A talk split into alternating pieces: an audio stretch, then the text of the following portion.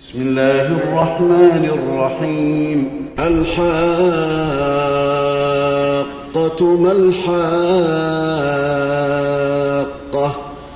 وما أدراك ما الحاقة. كذبت ثمود وعاد بالقارعة فأما ثمود فأهلكوا بالطاغية.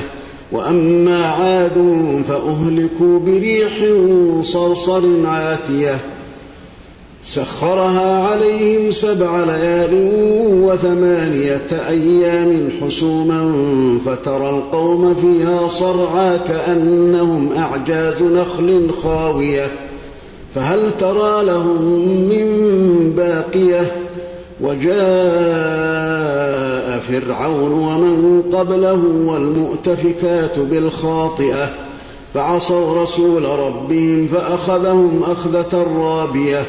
إنا لما طغى الماء حملناكم في الجارية لنجعلها لكم تذكرة وتعيها أذن واعية. فإذا نفخ في الصور نفخة واحدة وحملت الأرض والجبال فدكتا دكة واحدة فيومئذ وقعت الواقعة وانشقت السماء فهي يومئذ واهية والملك على أرجائها ويحمل عرش ربك فوقهم يومئذ ثمانية. يومئذ تعرضون لا تخفى منكم خافية. فأما من أوتي كتابه بيمينه فيقول هاؤم اقرءوا كتابيه. إني ظننت أني ملاق حسابيه.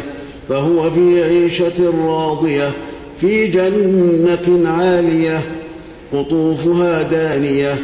كلوا واشربوا هنيئا بما أسلفتم في الأيام الخالية.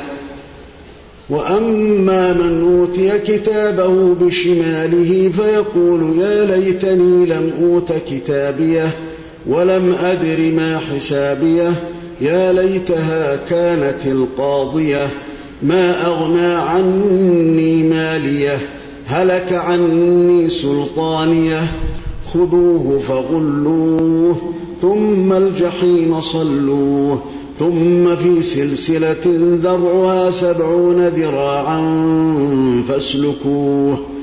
إنه كان لا يؤمن بالله العظيم ولا يحض على طعام المسكين فليس له اليوم هاهنا حميم ولا طعام إلا من غسلين. لا يأكله إلا الخاطئون.